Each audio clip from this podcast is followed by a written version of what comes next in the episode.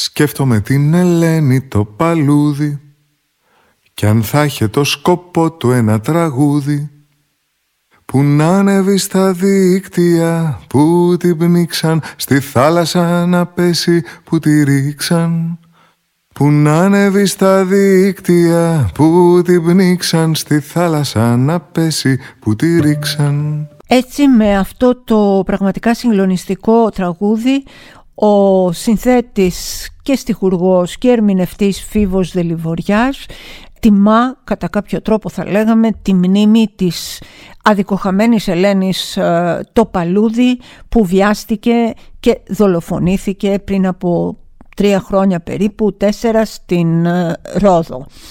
Λέει λοιπόν ο Φίβος Σκέφτομαι την Ελένη το παλούδι και αν θα είχε το σκοπό του ένα τραγούδι που να ανέβει στα δίκτυα που την πνίξαν, στη θάλασσα να πέσει που τη ρίξαν. Αυτοί είναι οι πραγματικοί καλλιτέχνες για μένα. Είναι οι καλλιτέχνες που αποτυπώνουν το σήμερα, είναι οι καλλιτέχνες που είναι ευαίσθητοι στους ήχους και στους κραδασμούς αν θέλετε της εποχής τους είναι οι καλλιτέχνες που μας κάνουν καλύτερους ανθρώπους. Η τέχνη μας κάνει καλύτερους ανθρώπους.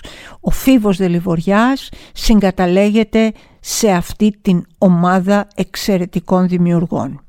Είμαι η Έλενα Ακρίτα. Αυτό είναι το podcast «Το μαζί και τα μάτια μας» που ακούτε κάθε Τετάρτη αποκλειστικά από το News 24 Μπορείτε επίσης αν θέλετε να με ακολουθήσετε στο Spotify, Έλενα Κρήτα The Podcast, Spotify ή στο Google Podcast ή τα Apple Podcast. Είμαστε εδώ και ξεκινάμε για να τα πούμε και να διαφυλάξουμε για άλλη μια φορά το μαζί και τα μάτια μας.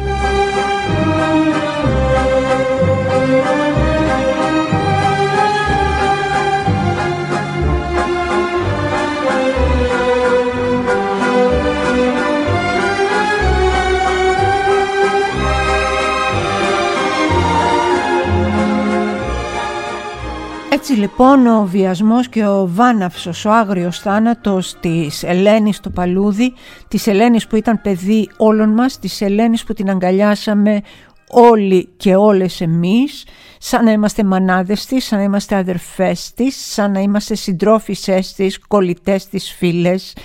Αυτό το, το σπάνιο πλάσμα το οποίο έφυγε τόσο νωρίς και εδώ αξίζει πάλι να σας πω το δεύτερο στίχο από την, ε, το τραγούδι του Δελιβοριά για την Ελένη. Λέει «Κάποια μικρά λουλούδια ίσως ξέρουν αυτά που οι στίχοι δεν θα καταφέρουν. Κάποια λουλούδια που είναι για να ανθίσουν, να δουν τον ήλιο και να ξεψυχήσουν». Αυτή ήταν η Ελένη. Αυτές είναι οι αδελφές μας που πέφτουν θύματα βιασμών και γυναικοκτονιών.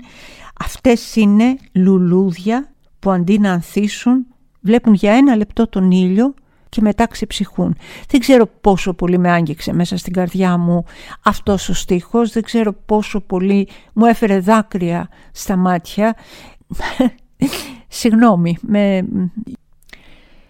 Και πραγματικά ίσως επειδή είμαι μάνα κι εγώ και όχι μόνο εμείς οι γυναίκες όλα αυτά τα βιώσαμε, τον τρόμο του βιασμού, τον τρόμο της βίας, όλα αυτά ε, όταν ήμασταν νέες και πολύ μεγαλύτερες γιατί ο βιασμός και η, η, η πατριαρχία δεν έχουν ηλικία αλλά βασικά αυτό το κορίτσι έτσι όπως το περιγράφει ο καλλιτέχνης αυτό το λουλουδάκι που ξεψυχάει πριν προλάβει να δει τον ήλιο.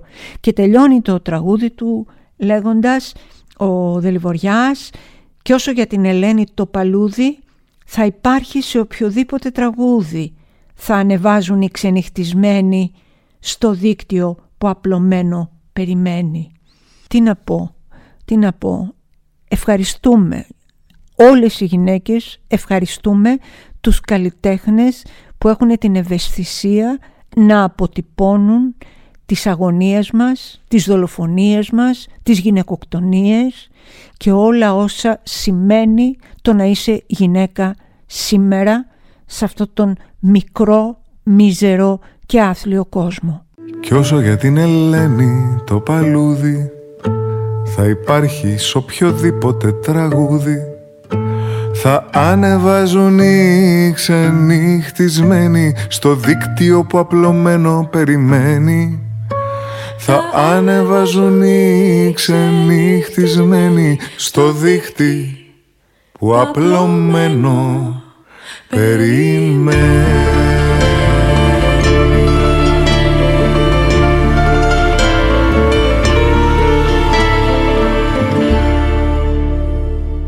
Κανονικά τώρα εμείς έπρεπε να μην είμαστε ζωντανοί έτσι δεν είναι γιατί ο Πούτιν ε, είχε πει ότι τη Δευτέρα στις 9 του Μαΐου θα ανακοινώσει τη συντέλεια του κόσμου ε, και εμείς οι περισσότεροι το χάψαμε. Είπαμε λοιπόν ότι «Ε, παιδιά εντάξει τα ψωμιά μας τα φάγαμε, Τώρα εντάξει, ό,τι προλάβουμε, ό,τι δούμε, να πούμε τα σαγαπό που δεν είπαμε, ξέρετε, τα, τα, οι γνωστές μαλακίες δηλαδή, διότι μας έρχεται η συντέλεια, πάει, τελειώσαμε. Αυτό που είναι για ε, πραγματικά ε, εξοργιστικό γιατί ότι τα πράγματα είναι πάρα πολύ σοβαρά δεν το συζητάει κανένας μας έτσι. Είναι πάρα πάρα πολύ σοβαρά. Ε, δεν κινδυνολογώ. Απλά νομίζω ότι κάποιος στοιχειοδός ε, σκεπτόμενος άνθρωπος καταλαβαίνει ότι όλη αυτή η φάση με τον πόλεμο της Ρωσίας την εισβολή της Ρωσίας στην Ουκρανία είναι κάτι που εντάξει δεν μιλάω για τρίτο παγκόσμιο πόλεμο αλλά όλα τα σενάρια παίζουν. Τέλος πάντων είπανε όλοι για τη συντέλεια και η συντέλεια θα έρθει, προφανώς εννοούσαν ότι θα πέσει κάποια βόμβα τύπου Χειροσύμα Ναγκασάκη, ότι θα πατηθεί το περίφημο κουμπί που λέμε πάτα το Κιμ, ό,τι και να έχει το πράγμα, το κατάπιαμε όλοι. Και το κατάπιαμε όλοι όχι μόνο γιατί το γράψανε και τα διεθνή πρακτορία, άλλα αστέρια και από εκεί, αλλά γιατί αν διαβάσεις αυτά που γράφουν τα ελληνικά site, αυτά τα ελληνικά site τα οποία τρέφονται από το φόβο των αναγνωστών τους είναι να τραβάς τα μαλλιά τους. Βλέπω εδώ ένα site το οποίο έχει τίτλο «Παγκόσμιος τρόμος. Τι θα πει ο Πούτιν τη Δευτέρα». Reuters θα απειλήσει με τη συντέλεια του κόσμου. Είναι μεγάλο site αυτό, πάρα πολύ μεγάλο και στην ουσία μας λέει ότι όλα αυτά δηλαδή που θα γίνονταν, θα αφήναμε τα κοκαλάκια μας ε, όλοι μαζί, θα συνέβαιναν ε, στις 9 του Μαΐου, όπως είπα και πριν, την ημέρα που η Ρωσία παραδοσιακά γιορτάζει, ε, φέτος ειδικά είναι η 77η επέτειος της νίκης της Σοβιετικής Ένωσης επί της ε, ναζιστικής ε, Γερμανίας. Και ενώ το προηγούμενο διάστημα ορισμένοι υποστήριζαν ότι αυτή τη μέρα ο Βλαντιμίρ Πούτιν θα ανακοίνωνε τη λήξη της εισβολής στην Ουκρανία, νέες πληροφορίες από το Reuters δημιουργούν ζόφο. Σύμφωνα με αυτές, ο Πούτιν από την κόκκινη πλατεία τη Δευτέρα θα προειδοποιήσει τη Δύση για τη συντέλεια του κόσμου. Λοιπόν, έχετε για βρυσούλες, δεν συνέβη για την ώρα, αλλά ποτέ δεν ξέρεις, έτσι όπως πάνε τα πράγματα. Ε, κανονίστε τα όλα τέλος πάντων τα τυπικά, μην μπείτε, μην κάνετε διαθήκες, διότι αφού θα έχουμε πεθάνει όλοι, ποιος θα κληρονομήσει το δίπατο, ποιος θα κληρονομήσει το δαχτυλίδι της μαμάς, κανένας και τίποτα. Προσπαθώ να σατηρήσω μια κατάσταση που είναι πάρα πολύ σοβαρή και που μας ε, προβληματίζει όλους. Όμως δεν μπορούμε, δεν ξέρουμε τι θα γίνει αύριο, όμως δεν μπορούμε να καθόμαστε και να κοιτάμε τα ταβάνια, δεν μπορούμε να κάνουμε ότι είμαστε η μουσική στο Τιτανικό που παίζουν το τελευταίο τραγούδι πριν ε, βουλιάξει το πλοίο και θαλασσοπνιγεί τόσος κόσμος. Ε, είμαστε εδώ, είμαστε δυνατοί, προσπαθούμε για το καλύτερο και όσο έχουμε ζωή τέλος πάντων προσπαθούμε να την κάνουμε καλύτερη. Προσπαθούμε να διεκδικήσουμε περισσότερα, προσπαθούμε να περιφρουρήσουμε τα ανθρώπινα δικαιώματα όπου γης. Εδώ είμαστε ακόμα και όσο είμαστε ζωντανοί θα φανεί στο χειροκρότημα.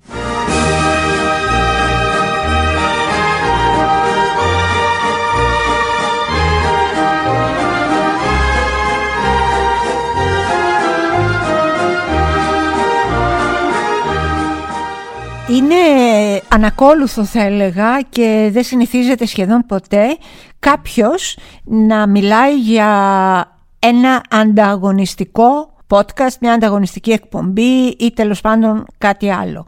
Επειδή εγώ δεν είμαι και πολύ αυτών των κλασικών πραγμάτων και όταν μ' αρέσει κάτι πολύ θέλω να το πω, θέλω να το αναδείξω. Θέλω σήμερα να σας πω πόσο πολύ μου άρεσε το podcast του Άρη Δημοκίδη στη LiFO για τη σκληρή αλήθεια της Νανάς Καραγιάννη. Το άκουσα με πολύ μεγάλη προσοχή, τον ακούω το Δημοκίδη, με τον οποίο πολιτικά δεν συμφωνούμε σχεδόν σε τίποτα. Αλλά πρέπει να πω ότι η δουλειά που κάνει είναι πάρα πολύ μελετημένη, έχει στοιχεία, έχει τεκμήρια, έχει άποψη και ο τρόπος που προσέγγισε την Ανά Καραγιάννη, το θυμάστε αυτό το υπέροχο κοριτσάκι, το θυμάστε αλήθεια ή το ξεχάσατε, αυτό το θαυμάσιο πλάσμα, αυτό το παιδί, γιατί παιδί ήταν, έφυγε πάρα πολύ νέα από νευρική ανορεξία, που το μόνο που ζητούσε στη ζωή της ήταν αγάπη, το μόνο που ζητούσε στη ζωή της ήταν αγκαλιά, το μόνο που ζητούσε στη ζωή της ήταν αναγνώριση και στοργή και παρουσία μητρική και πατρική. Δεν τα είχε ποτέ. Είχε πάρα πολύ δύσκολα παιδικά χρόνια όπως μας θυμίζει και ο Άρης ε, στο podcast του. Πάρα πολύ δύσκολα. Οι γονείς, οι γονείς της φαίνεται ότι είχαν ένα ιδιαίτερα προβληματικό διαζύγιο. Το παιδί αφέθηκε στην τύχη του. Το ανέλαβε μία γιαγιά να το μεγαλώσει η οποία όπως λέει με επιφύλαξη αλλά όπως έλεγε η ίδια η Νανά το σάπιζε στο ξύλο το παιδί και από τα 15 της για να γλιτώσει από αυτή την κόλαση άρχισε να δουλεύει. Έγινε πολύ γνωστή και πολύ νωρίς. Ήταν κοριτσάκι, ένα πανέμορφο κοριτσάκι. Ξανθιά με κάτι υπέροχα ματάκια, μια φατσούλα φοβερή. Τα κιλά της ήταν υπέροχα. Όμως σιγά σιγά σιγά σιγά όλα τα τραύματα του παρελθόντος άρχισαν να αποτυπώνονται στο σώμα της. Η Νανά ξύπνησε ένα πρωί και αποφάσισε ότι δεν είναι αρκετά αδύνατη. Αυτό ήταν το πρώτο κλειδί για να ξεκλειδώσει την πόρτα της κόλασης που πολύ σύντομα θα την έπαιρνε κοντά της. Το κοριτσάκι αυτό άρχισε με τις ε, γνωστές ε, τέλος πάντων μεθόδους που κάνουν που τρώνε πάρα πολύ και μετά πηγαίνουν και κάνουν μετό. Και μάλιστα όπως ε, άκουγα χτες στο podcast έλεγε ότι απορώ πόσο χαζές είναι οι γυναίκες οι οποίες δεν έχουν ανακαλύψει αυτό το κόλπο. Δηλαδή να τρώμε όσο θέλουμε και να πηγαίνουμε μετά να τα βγάζουμε. Το ίδιο έκανε και η Νταϊάννα, η πρώην γυναίκα του Κάρολου της Αγγλίας, ε, σας ε, θυμίζω. Χαρά Θεού ήταν. Χαρά Θεού ήταν η Νανά.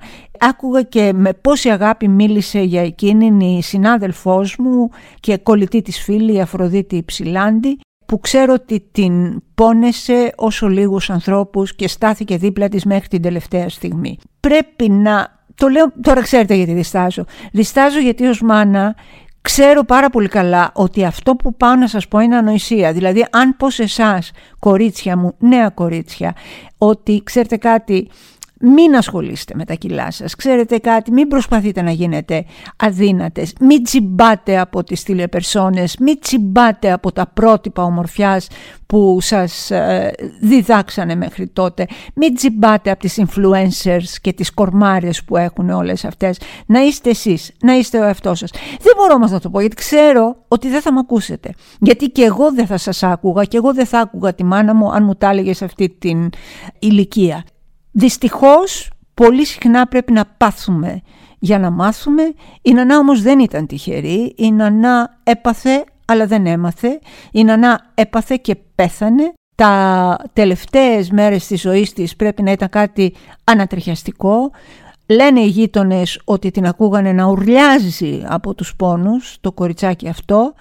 Τώρα γιατί δεν χτυπούσαν κουδούνι, γιατί δεν μπήκανε, δεν το ξέρω το θέμα. Θέλω να είμαι πολύ προσεκτική και να μην επιρρύψω ευθύνες που ενδεχομένως δεν υπάρχουν. Παρ' όλα αυτά είναι απορία άξιο πώς ακούς έναν άνθρωπο στο διπλανό διαμέρισμα να σπαράζει από τους πόνους και εσύ δεν κάνεις τίποτα και το καταθέτεις ε, μετά. Πάρα πολύ, πάρα πολύ σας ε, με άγγιξε η ιστορία της μικρής Νανάς, αυτού του γελαστού πανέξυπνου κοριτσιού που η ζωή της την εκδικήθηκε χωρίς εκείνη να έχει φταίξει σε τίποτα, χωρίς εκείνη να είναι ένοχη για το παραμικρό. Νανάκα λίγο είχαμε γνωριστεί, πολύ λίγο.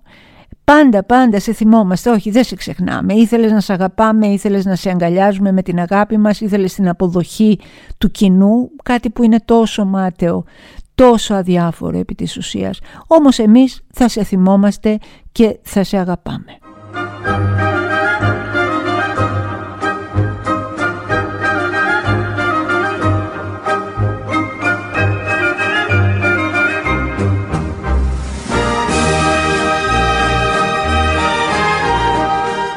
Δεν ξέρω αν θυμάστε την περασμένη εβδομάδα που συζητάγαμε με αφορμή το άγριο και τραγικό τραγούδι που το χαζοχορεύαμε εμείς ε, στο σχολείο, το Μενούσι που πήγε και έπνιξε τη γυναίκα του και το πόσο άκρητα τελικά η σχολική μας εκπαίδευση τα τραγούδια μας βάζουν πράγματα τα οποία στην ουσία είναι πάρα πάρα πολύ αγριευτικά και δεν θα έπρεπε να, ε, να είναι κατάλληλα για τα αυτιά των μικρών παιδιών.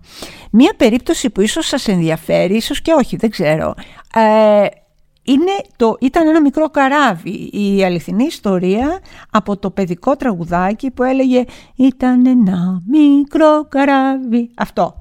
Αυτό λοιπόν που μας συντρόφευε στα παιδικά μας χρόνια, όπως διαβάζω και εδώ στο Pena.gr, έλεγε στο τέλος αν θυμάστε ο κλήρος πέφτει στον Νικόλα, στην Ελένη και τα λοιπά. Επιλέγαμε εμείς ποιο φίλο θέλαμε για να δούμε ποιος θα φαγωθεί.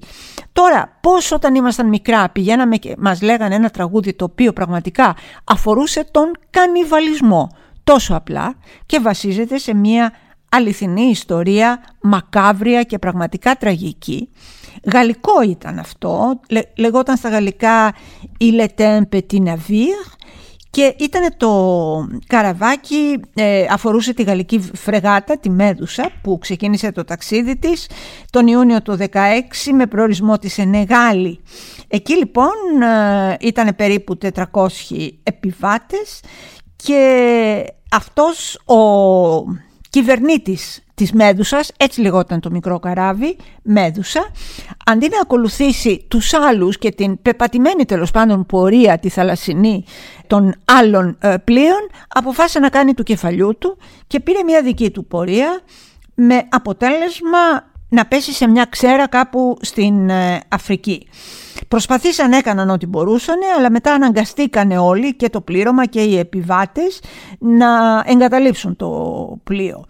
Και ε, εκεί λοιπόν έγινε μια σχεδία στο μικρό καράβι, τη Μέδουσα, που χωρέσανε περίπου 150 άνθρωποι, οι οποίοι άρχισαν να λασοδέρνονται για 13 ολόκληρες μέρες, χωρίς προορισμό, πάνω σε αυτό το κομμάτι το ξύλο, αυτή την ε, σχεδία.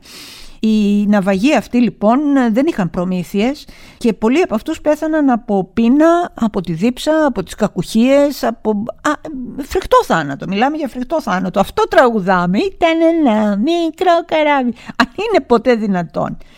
Και τελικά αυτό που μας λέει η ιστορία είναι ότι τη σχεδία αυτή που ήταν ένα καριδότσουφλο στον αγριεμένο ωκεανό την εντόπισε ένα πλοίο ονόματι Άργος που περισυνέλεξε ζωντανούς μόνο 15 επιβάτες και από αυτούς τους 15 αυτοί που επέζησαν ήταν 10. Από τους 150 λέμε τώρα. Ε.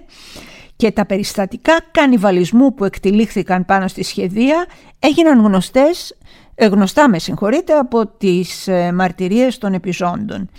Η υπόθεση τάραξε τα νερά της γαλλικής κοινωνίας και η κυβέρνηση τότε του βασιλιά του 13ου του Λουδοβίκου αν δεν απατώμε δέχτηκε πολύ σκληρή ε, κριτική. Για να δούμε λοιπόν αυτό που λέει να δούμε ποιος, ποιος, ποιος θα φαγωθεί, να δούμε ποιος, ποιος, ποιος θα φαγωθεί είχε μία κυριολεκτική και ε, μακάβρια σημασία που την τραγουδάγαμε με χαρούμενες παιδικές φωνούλες. Η παιδεία στην Ελλάδα άλλα ντάλα τα μεγάλα, της Παρασκευής το γάλα.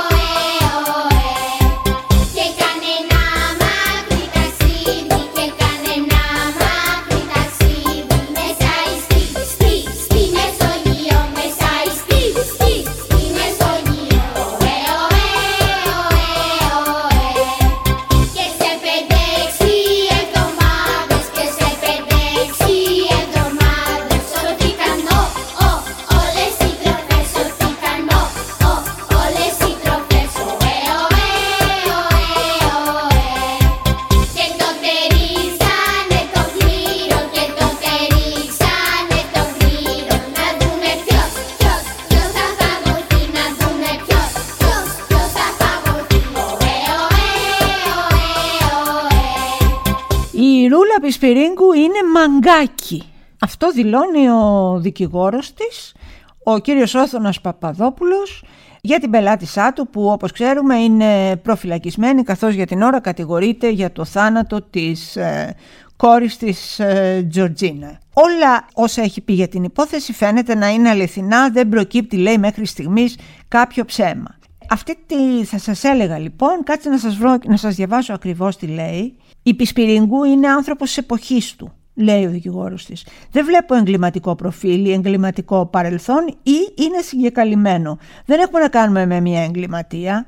Θα μπορούσε να είναι η κοπέλα της διπλανής πόρτας, είναι λίγο μαγκάκι η Πισπυρίγκου ο Θεός να με σε λυπηθεί να μην έχεις κοπέλα της διπλανής σου πόρτας τη ρούλα πισπυρίγκου. Δεν λέω αν σκότωσε, δεν λέω αν δεν σκότωσε. Αυτό δεν το ξέρουμε, αυτό θα το κρίνουν τα ευρήματα και ε, έπειτα οι ανακριτικές και οι δικαστικές αρχές. Όμως σκέφτεσαι τώρα που έχουν βγει στη φόρα όλα αυτά τα SMS με τον άντρα της, όλα αυτά τα φρικτά SMS με την αδελφή της την ε, Δήμητρα, να έχεις τη διπλανή σου πόρτα; Αυτή τη γυναίκα. Αυτή η γυναίκα, η Ρούλα Πισπυρίγκου είναι η γυναίκα της διπλανής μας πόρτας σοβαρά. Γιατί εγώ στη διπλανή μας πόρτα έχω τη Χριστίνα που είναι ένα πολύ καλό κορίτσι και καμιά φορά επειδή ταΐζουμε τα περιστέρια λέει ρε παιδιά ε, μου κουτσουλάνε το αμάξι κάπου αλλού να τα ταΐζετε. Έχω την Ιωάννα από την ε, αριστερή πλευρά. Έχω την ε, Εύα, έχω την κυρία Μαρία που έφυγε από τη ζωή και ήταν πάντα η γειτόνισσα αγαπημένη της μαμάς που μας έδινε μια ε, κουπαρίζη τρία λεμόνια όταν η μία ξέμενε και πήγαινε κοιτάτηνε στην άλλη. Αυτά είναι παλιά αρχαία που σας λέω τώρα. Έτσι ήταν κάποτε ο κόσμος. Και μας λέει ότι είναι η γυναίκα της διπλανής πόρτας και είναι και μαγκάκι. Ανεξάρτητα από το πώς θα κριθεί αυτή η υπόθεση. Εγώ θα ήθελα να ρωτήσω ειλικρινά τον κύριο Παπαδόπουλο γιατί είναι μαγκάκι η Ρούλα Πισπυρίγκου; Γιατί είναι μαγκάκι μια γυναίκα η οποία μονίμως απειλεί τον άντρα της με φρικτούς τρόπους και κάθε φορά που όπως λέει η ίδια κάθε φορά που με εγκαταλείπεις θα έχουμε και άλλη μία απώλεια. Γιατί η αδελφή της αυτή η Δήμητρα που στα SMS λέει θα πάω στον εισαγγελέα, θα κάνω, θα αυτόνο, θα εκείνο. Γιατί δεν πήγε; Τι κάθονται όλοι αυτοί, τι κάθονταν και έκαναν; Ξέρετε κάτι, είναι ιερό το δικαίωμα του κατηγορούμενου στην υπεράσπιση του. Είναι ιερό. Αυτό ισχύει για όλους, για τα μεγαλύτερα καθήκια, για τα μεγαλύτερα αποβράσματα, για τους ναρκέμπορους, για τους ε, παιδεραστές, για, για τους βιαστές, για όλους. Είναι δικαίωμά τους. Από το σημείο αυτό όμως μέχρι να λέμε τέτοιες διαταραγμένες, δεν είμαι ψυχίατρος, ερωτηματικό βάζω, προσωπικότητες μαγκάκια, όχι κύριε Παπαδόπουλε, δεν είναι έτσι τα μαγκάκια. Τα μαγκάκια έχουν μπέσα, τα μαγκάκια έχουν ανθρωπιά, τα μαγκάκια έχουν τσαγανό, τα μαγκάκια μιλάνε καθαρά και κάνουν αυτό που πρέπει όταν πρέπει. Και τότε ναι, μια γυναίκα είναι μαγκάκι. Όχι, η Ρούλα Πισπυρίγκου δεν είναι μαγκάκι, συγγνώμη που σας χαλάω την υπεράσπιση.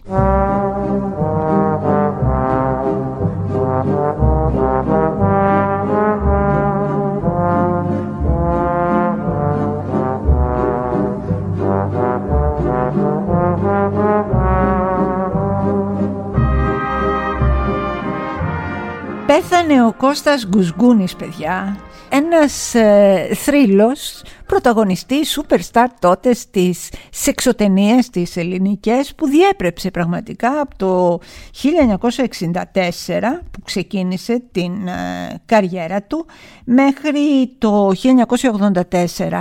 Πέθανε στα 92 του χρόνια και είναι χαρακτηριστικό ότι την τελευταία του ταινία ερωτικού περιεχομένου την έκανε σε ηλικία 79 ετών. Τι να πω χαρά στο κουράγιο του και στις αντοχές του. Ήταν αγαπητός, ξέρετε, στις γενιές μας, όχι τόσο για τις επιδόσεις του, αλλά και στους εντός εισαγωγικών κουλτουριάριδες της εποχής της ε, δικής μας. Ήταν αγαπητός γιατί ήταν ένας γλυκός άνθρωπος, καλός άνθρωπος. Από ό,τι λένε δεν είχα την χαρά και την τιμή να τον γνωρίζω με καμία του ιδιότητα, αλλά λέμε τώρα. Και υπήρχαν και πράγματα τα οποία έτσι ήταν, είχαν περάσει στα όρια του θρύλου, όπως έλεγαν κάποτε, ότι πεζόταν μία ταινία του σε ένα παλιό σινεμά που ε, πρωτίστως ε, πρόβαλε soft πορνό, αυτά που γινόντουσαν τότε ελληνικά και νομίζω ότι το σινεμά ήταν το Ροζικλέρ και πηγαίνανε αυτοί οι οποίοι πηγαίνανε και τη βλέπαν και την ξαναβλέπανε φτωχά παιδιά, λουστράκια με τα κασελάκια τους και δημόσιοι υπάλληλοι και αυτά και βλέπανε εκεί την ταινιούλα και τότε όσες φορές και να δεις μια ταινία πλήρωνε στο ίδιο ειστήριο. Φαντάζομαι λοιπόν ότι μερικοί μπαίνανε στις 2, στις 4 και φεύγανε τα μεσάνυχτα και τη μαθαίνανε την ε, ταινία απ' έξω. Υπήρχε λοιπόν μια ταινία, δεν ξέρω το όνομά της ειλικρινά, που έλεγαν τότε ότι ο Γκουσγκούνης είναι σε μια παραλία και κάτι έχει μπλέξει, είναι μια ιστορία, σεξοϊστορία μένα, αλλά με κάτι λαθρεμπόρους, ούτε ξέρω, και βλέπει από μακριά να πλησιάζει ένα κότερο. Το κότερο αυτό έχει μέσα αυτούς όλους τους εγκληματίες που κυνηγάει, ξέρω εγώ, ο Γκουσγκούνης. Όταν λοιπόν πλησίαζε το κότερο, όλη η αίθουσα, τα λουστράκια και όλοι αυτοί αρχίσαν και φωνάζανε ρυθμικά. «Πούντα τα πουλάκια σου! Πούντα τα πουλάκια σου!» Και έλεγε ο Γκουσγκούνης κοιτάζοντας το κότερο. «Να τα τα πουλάκια μου!» Και γινόταν ο χαμός. Ας είναι ελαφρό το χώμα που θα σκεπάσει έναν ε, αγαπημένο Έλληνα που έγραψε γι' αυτός με το δικό του τρόπο τη δική του ιστορία. Είναι πολύ χαρακτηριστικό και κλείνω με αυτό ότι υπάρχουν εταιρείες προφυλακτικών οι οποίες του αποδώσανε τον ίστατο φόρο τιμής.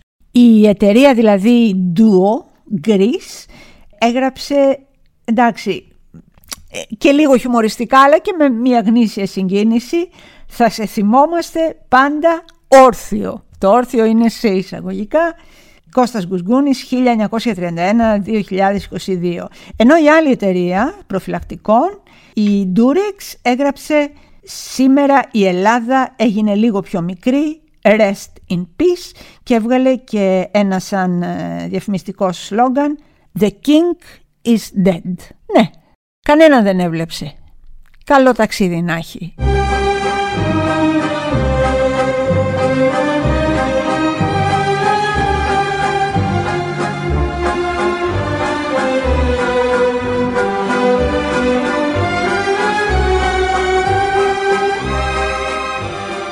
Και όσο εδώ στην Ελλάδα μας ε, γίνεται το μάλε βράσε με τα συνέδρια των κομμάτων, με τους καυγάδες των ε, κομμάτων, με το Σαμαρά να πλακώνεται με τον ε, Μητσοτάκη, τον Τσακαλώτο και το Σκουρλέτη παλιότερα με τον Τσίπρα, την ονομασία του Πασόκ και γυρνάμε γύρω γύρω όλοι, περιστρεφόμαστε γύρω από το δάχτυλό μας και σε μια άλλη χώρα, σε, μια άλλη, ε, σε έναν άλλο πλανήτη ενδεχομένως, πολύ πολύ πολύ πολύ μακριά από το δικό μας, ο πρώην Πρωθυπουργός της Γαλλίας, Φρανσουά Φίγιο, καταδικάστηκε σε τέσσερα χρόνια φυλάκιση για τη γνωστή υπόθεση Penelope Gate. Ο πρώην Πρωθυπουργός αυτός της Γαλλίας ήταν επί Προεδρίας ε, Σαρκοζή, να σας θυμίσω, και καταδικάστηκε τέσσερα χρόνια, ξέρετε γιατί; Γιατί προσέλαβε τη γυναίκα του στο βουλευτικό του γραφείο και την είχε εκεί να πληρώνεται επί σειρά ετών χωρίς να κάνει τίποτα. Δηλαδή έπαιρνε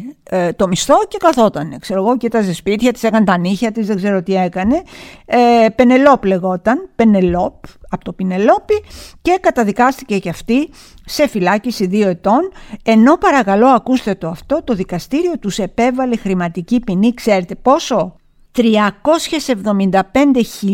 ευρώ στον καθένα. Παύση. Έχω μείνει άναυδη. Ε, σιγά μην γινόταν κάτι τέτοιο εδώ, όπου ο καθένας διορίζει όποιον θέλει, όπου θέλει, μόνο γιατί θέλει, μόνο γιατί μπορεί, μόνο γιατί γουστάρει, μόνο γιατί είναι μάγκας, μόνο γιατί έτσι ρε παιδί μου. Αυτό είμαστε εμείς, δυστυχώς, με μακρά παράδοση μέσα στα χρόνια και αυτή είναι η δική μας ιστορία, αυτό είναι το μαζί και τα μάτια μας. Ακολουθήστε το Έλενα Ακρίτα The Podcast στο Spotify, στο Apple Podcast και στο Google Podcast. Εμείς θα είμαστε πάντα εδώ, κοντά σας, θα σας ακούμε, θα σας αγαπάμε και πάνω απ' όλα θα σας σεβόμαστε. Αυτό είναι η δική μου ηθική δέσμευση απέναντί σας. Θα σας ακούμε και θα σας σεβόμαστε. Την αγάπη μου. Thank you.